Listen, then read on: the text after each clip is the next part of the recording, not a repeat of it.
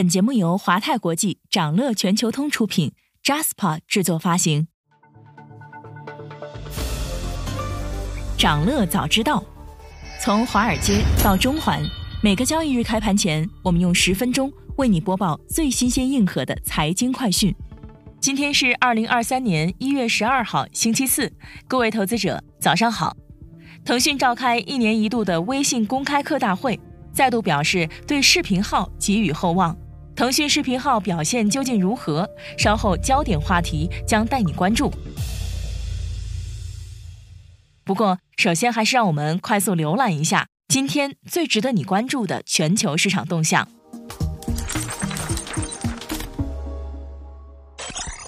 周三，港股三大指数涨跌不一，恒生指数和国企指数上涨约百分之零点五。科技指数下跌百分之零点三，南下资金净流入三十点二五亿港元，大市成交额为一千六百五十八亿港元。盘面上，大型科技股涨跌参半，煤炭板块强势领涨，内险股继续活跃，手游股、汽车股、电信股、石油股、药品股普遍上涨，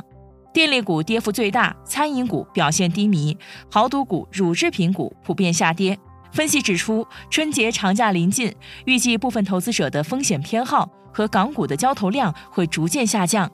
港股经历十一月以来的大反弹后，主板平均市盈率回升至十一点一倍，出现均值回归。接下来有基本面和政策支撑的个股表现会比较有韧性，而缺乏盈利改善预期支撑的个股将会有较大的调整压力。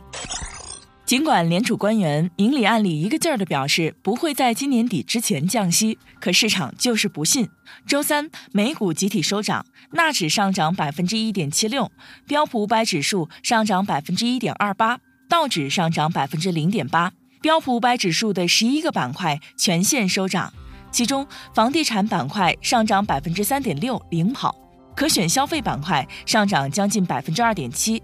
大型科技股多数上涨，热门中概股涨跌不一。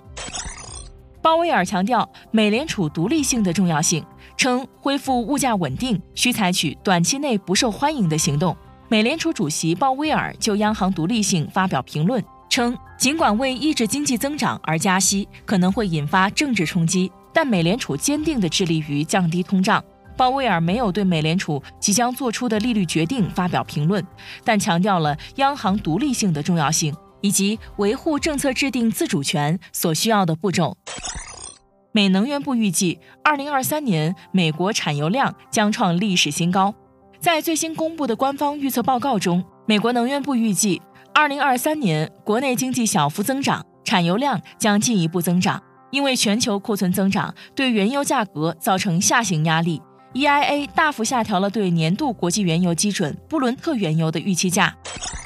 联邦航空管理局 FAA 出现系统故障，美国国内航班一度全部停飞。当地周三凌晨，FAA 操作的一个关键飞行员通知系统出现故障，扰乱了美国的航空系统。美东时间八点五十分，FAA 宣布航班在原地等待停飞的指令已经取消，正常的空中交通运营正在逐步恢复，同时继续调查问题的原因。全美至少四千五百架次航班因此延误，取消的航班数达九百架次。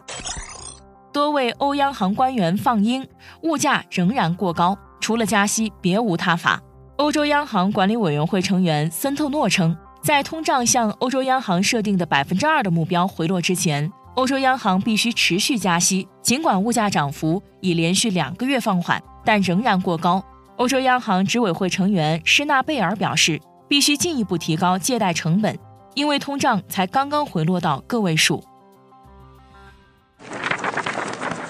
想了解更多新鲜资讯，与牛人探讨投资干货，欢迎进入掌乐全球通 App。掌乐全球通是华泰国际旗下自主研发的一站式财富管理平台，为全球华人投资者提供港、美、A 股及新加坡市场的股票交易、公募基金、ETF、保险、智能投顾等多元化金融产品及服务。点击节目 show notes 中的链接，现在就一键直达掌乐全球通。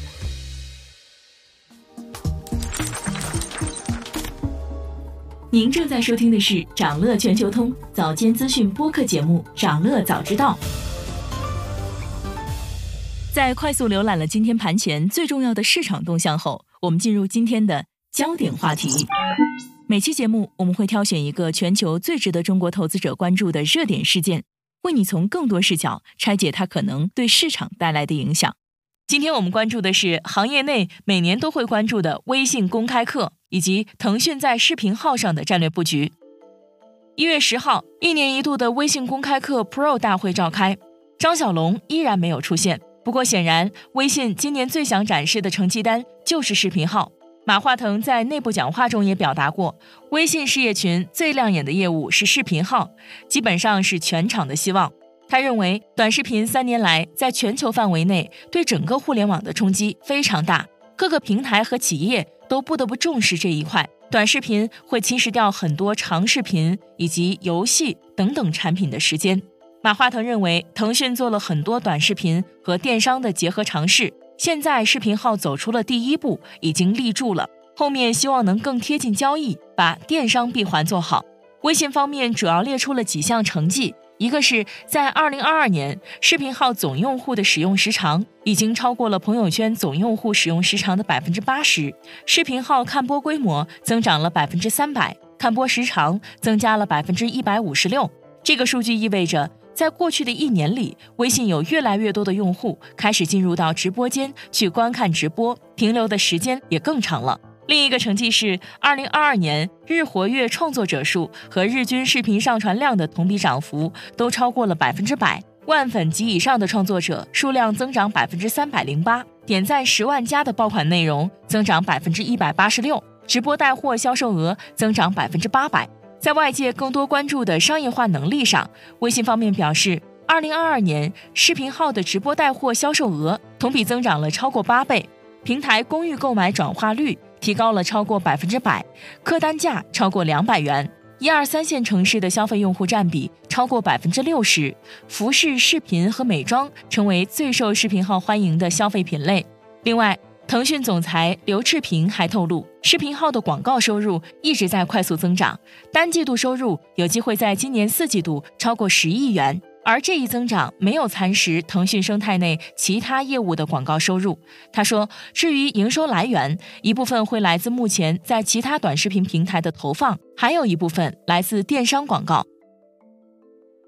不过，虽然视频号的增长数据不错。但这次大会上，微信方面并没有更多的展示电商链条与具体的业务数据。而且，我们需要注意的是，这些看起来暴增的数据都是基于2022年所谓的视频号商业化元年。但是，长远来看，要继续保持高速增长并不容易。之前在2022年三季度的财报电话会上，腾讯首席战略官詹姆斯·米歇尔对视频号的难点和发力点表达过意见。他说，视频号本身具备差异化的受众群，广告主也可以通过这一特点触达不同群体。但这就意味着腾讯需要在视频号相关广告上进一步发力，做好差异化。在快消品和高端品牌方面，如果将相应的广告主拉过来，在视频号信息广告上实现更高价值，甚至可以说是一种溢价。一位在视频号做投放的商家表示，他选择留在视频号的原因是，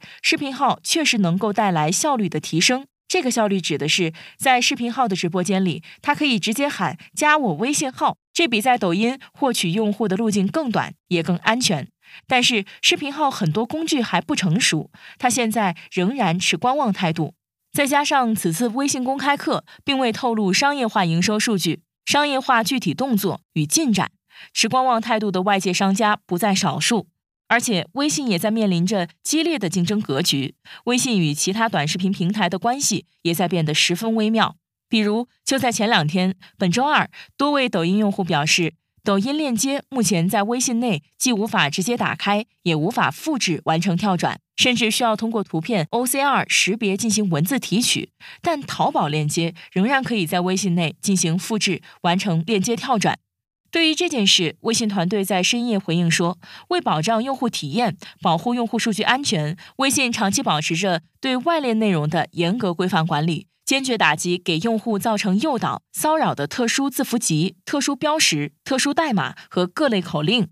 针对影响用户体验和隐私安全的外链内容，微信将不断优化管理举措，继续营造绿色健康的网络环境。虽然这份回应并没有对切断抖音链接跳转路径的事情进行说明，但腾讯人士表示，淘宝的链接能打开，是因为不包含乱码字符，只要是正常链接都可以在微信内打开。工信部早在二零二一年九月。就针对平台之间打破外链屏蔽、实现互联互通的事情，召开过行政指导会。同年九月十七号，腾讯发布了《微信外部链接内容管理规范调整声明》，称将在安全为底线的前提下，以四项原则、三条措施实施第一阶段的互联互通。